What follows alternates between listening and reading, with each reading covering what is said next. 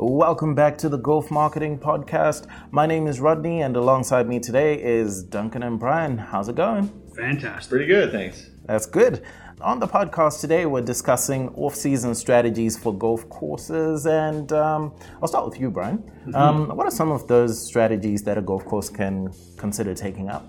Well, I, I think the off season is an interesting time, especially here in Canada, because the off season really means off season, except maybe in Vancouver, Lower Mainland. Victoria, it's, yeah. yeah. it's really it's really time to do other things. So um, outside Vaca- of the regular, yeah, outside, outside of vacations and going to the buying shows, um, there are a number of things that you want to do, and we want to kind of run through and touch on on a few different ones. One of the big ones for me is um, reviewing data and specifically web data.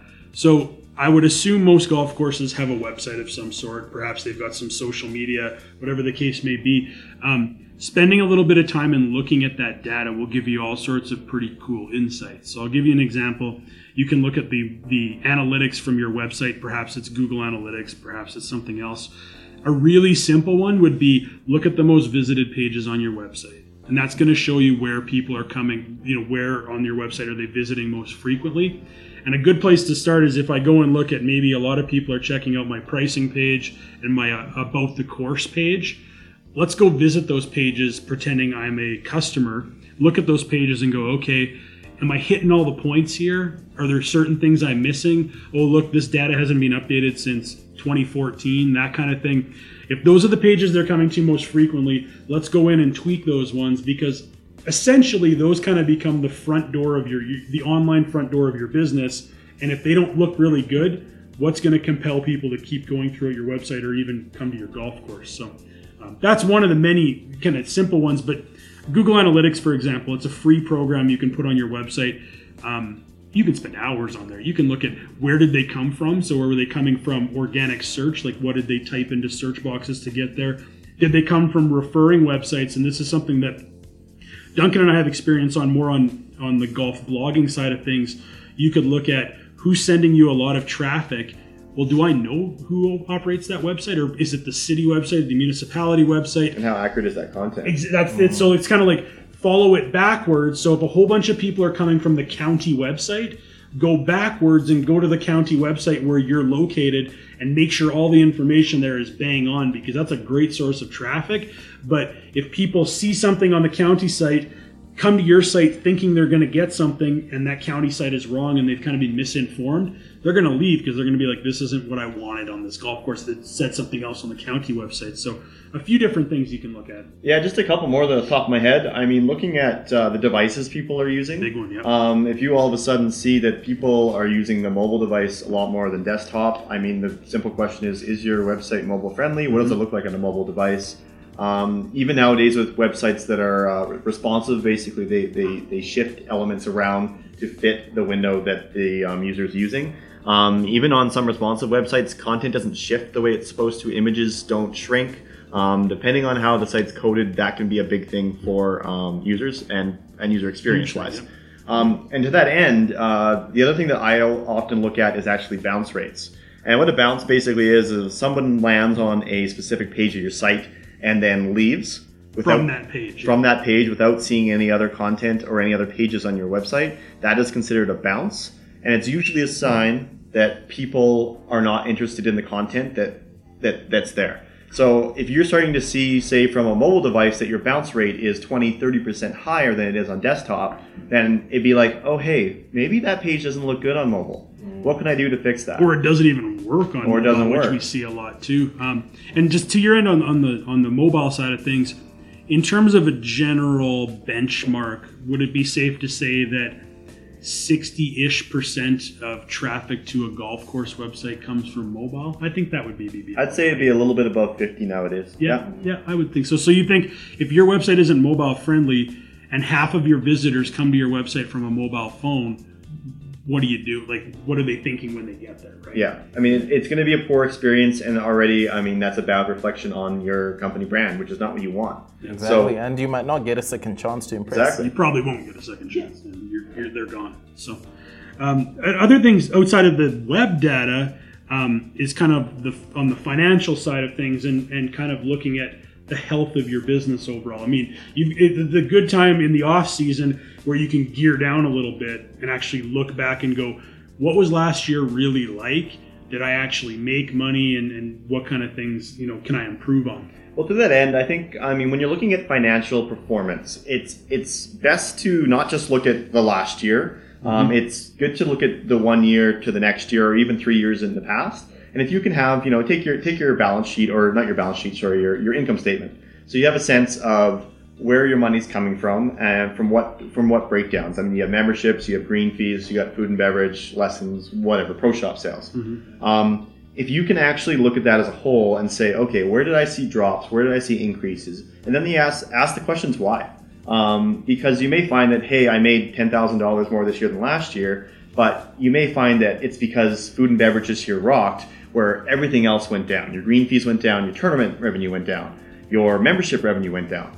So even though you see a slight increase, you actually are seeing decreases in in some of the main revenue sources. So why did that happen, and how do you fix it? And once you have kind of you know once you once you start seeing good trends where almost everything's increasing, that's when you can start you know kind of taking a back seat into looking how to change things. And I know too, you know, as a business owner, one thing to kind of think about too is you'll look at things that maybe earned you money or cost you money.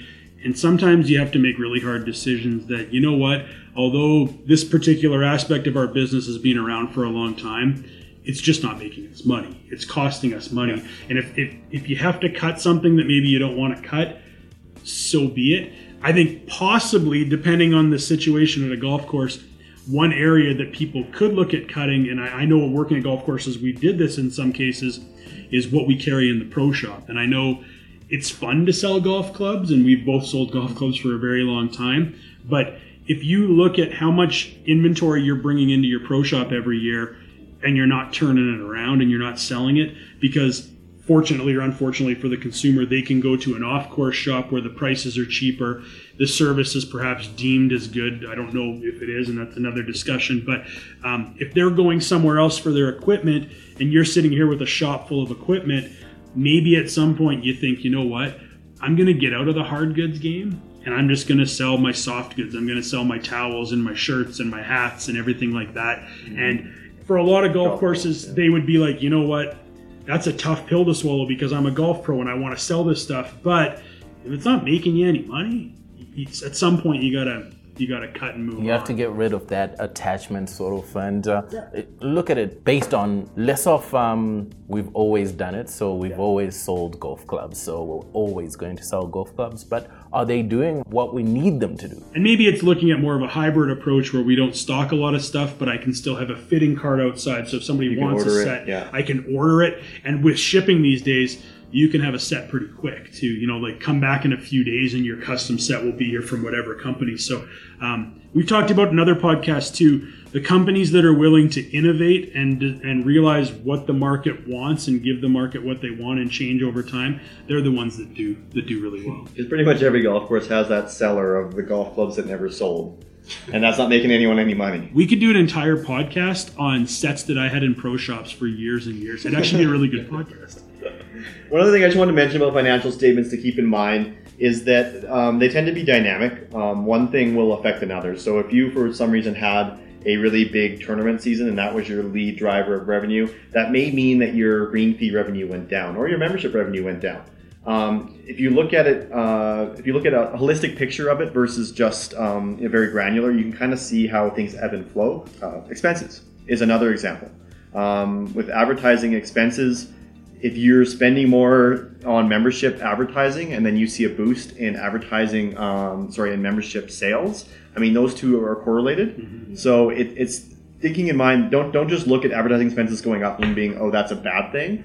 Look at it as okay. Well, I spent more in my membership advertising this year, and we got more membership. So whatever I did worked. How can we build on that? Okay, so basically, when you look at the flip side of the coin, if your advertising um, is going up and your memberships are going down, Yes. then obviously you want to look at it and say There- there's something a, there's is a not big right. problem, and, and vice versa. I mean, there's there's times where advertising goes down and memberships go up. So it's one of those things where if, if you um, you, you just need to kind of try and, and get more, as much information as you can to understand what's happening. Um, in situations where advertising costs are going down and membership sales are going up, it's probably clear that whatever the mem- membership um, advertising you're doing wasn't really very effective at, at getting the job done anyway. And maybe it's some other source like word of mouth, or maybe it's because you changed um, the membership types that you had available and they were a lot more appealing to users. Um, there's usually a reason for, for shifts in, in money, revenue, and expenses. Um, and try your best to try to understand what makes things tick, what makes them go up and down. And I will say this, and we'll continue talking a little bit more about data on the advertising side. We kind of touched on already, but regardless of when you talk about data, you can look at data all day and you can look at reports all day, but until you actually understand what the numbers are all about and then formulate a plan based on that data, it doesn't really matter how much data you look like. Like you can look at website data all day long, but if you're not willing to make changes on your website, congratulations on just looking at a bunch of data. Yeah, I mean, that's that's really what this whole podcast is about. I mean, we're trying to come up with off-season strategies for golf courses, mm-hmm. but um, each point we are talking about so far is all about just getting as much data as possible so you can make effective decisions for the following season. Mm-hmm. Without that data, you're kind of flying blind you're just assuming that whatever did you did before is going to work again this year, and that's rarely the case. Okay. What other things can a uh, golf course do for off-season strategies? Well, I kind of touched on a bit with the membership advertising, um, but it, when it comes to um, advertising or even um, things like uh, offers, um, just getting a sense of, of what resonated with the audience. I mean, if you had I mean, I think lots of golf courses have things like the all the tee off book, or I mean, yeah. Golf Now is pretty big, um, getting bigger in Canada, pretty big in the U.S. Golf Hub, all those websites. I mean, what what delivered people to your door? And if you have to pay subscription fees um, to get involved in some of these things, is it worth it for your golf course?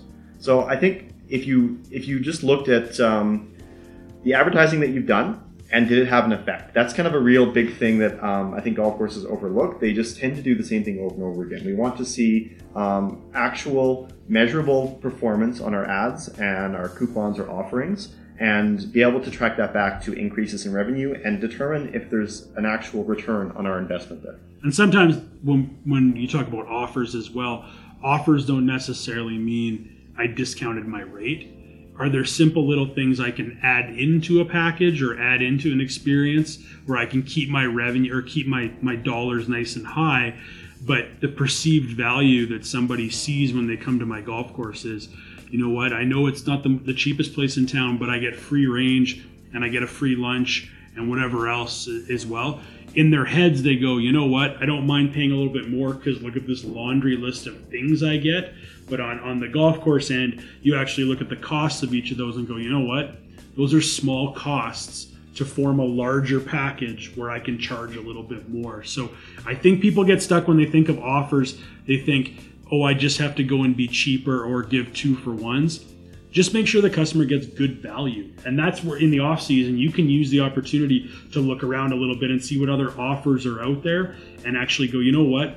that offer makes a whole lot of sense. I'm going to give it a try at my golf course and, and you know, think a little bit. Think as a golfer, what kind of things are you looking for? Think as a consumer too. Yeah, yeah. outside of outside of always lower cost. Yeah. Is there a way, you know, if I'm going to be at the golfer's going to be at your course for 5 or 6 hours, what kind of things do they need to make it a really great 5 or 6 hours? There's probably food and beverage involved. Golf is obviously a big thing comfort, whatever the case may be, what things can we lump into a package where we can keep our dollars nice and high, but give the customer really good value? To add to that, it's also about listening to people on like social media or wherever they um, post, right? People will go there and say, "Hey, I had a great time at this golf course, but I wish they had this." Yeah. You know, and you listen to that stuff, and you can make those changes in the off season, ready for the next. And I mean, speaking of listening to people, that that was kind of a, a big one for me. The next point in the off season, you, you have time, and this is this is the time where you should be um, building up surveys or, or ways to build get feedback from your members. Um, from your from your tournament um, your tournament uh, what are you, leaders what do you call them? The people that run the tournament. Tournament organizers Tur- thank yep. you. Tur- tournament organizers or leaders yeah. Or leaders.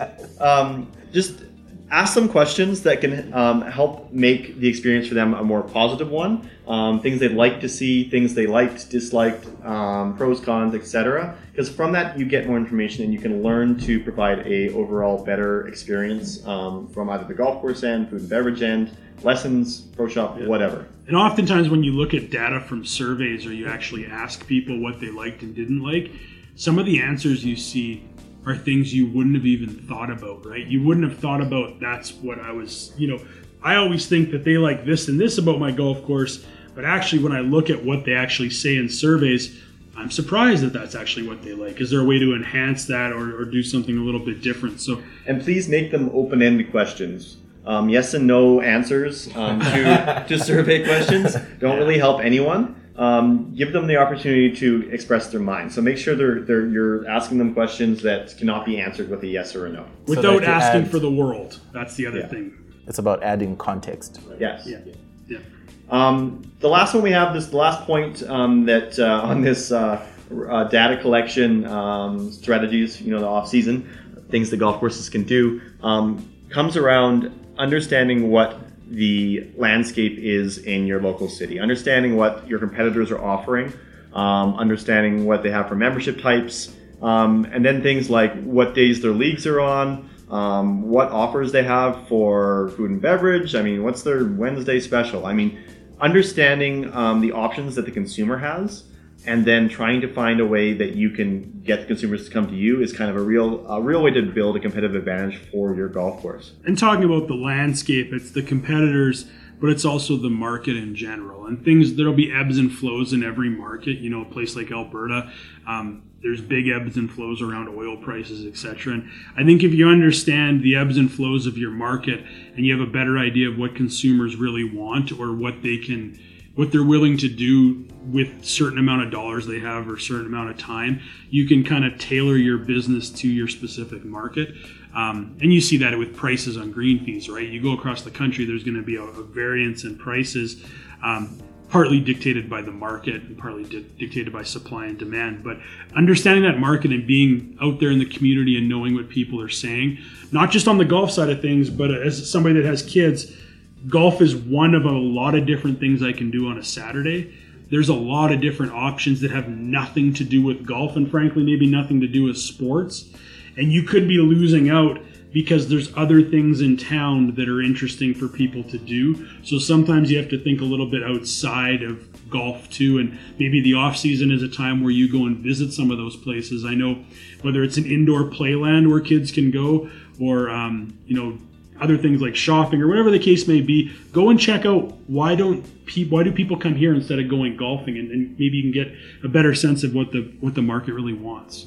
Great, and uh, just to add to that, sometimes what um, uh, you can do is take advantage of big events that are happening and have specials or offers or something like that to get people to come rather than just resigning yourself to losing people to that event yeah. you can actually have something that compels people to come after the event or before the yeah, event work work like with events and say hey you know as a golf course we're not really competing with this event so why don't we get together and do something where we can kind of work as one whether it's the events in the off season or whether it's at the exact same time people could be golfing I mean, and I remember a specific time, um, actually just this last year, uh, that there was basically every long weekend in in the Edmonton area, at least specifically, I was kind of pummeled with a whole bunch of e-newsletters with golf courses trying to get people to come to them on the week, long weekends. People tend to go away. Mm-hmm. Golf courses actually are pretty empty on long weekends. So if you just keep offering the same thing in those situations, or uh, you, you just won't get the people in there. I guess. But the point here is is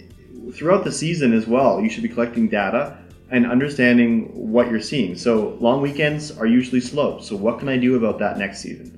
Um, Wednesdays are slow in the afternoons. What can I do about it? Um, kind of trying to find ways to fill the tee sheet.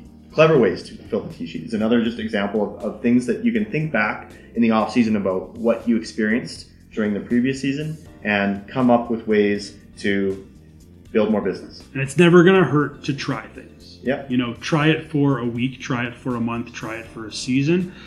If it works out well, you look like a genius and you carry on and, and keep doing things. But if it doesn't work, you at least tried and more than likely you learned a whole bunch of things. Maybe you have to tweak and continue on, or maybe you ditch something. At least you know. I'd rather know than not know. Yeah, and there you have it. Dare to try something different. Thanks, Duncan and Brian. Thanks. Thank you. Okay, and that's it for today's podcast. We'll see you next time. Thank you.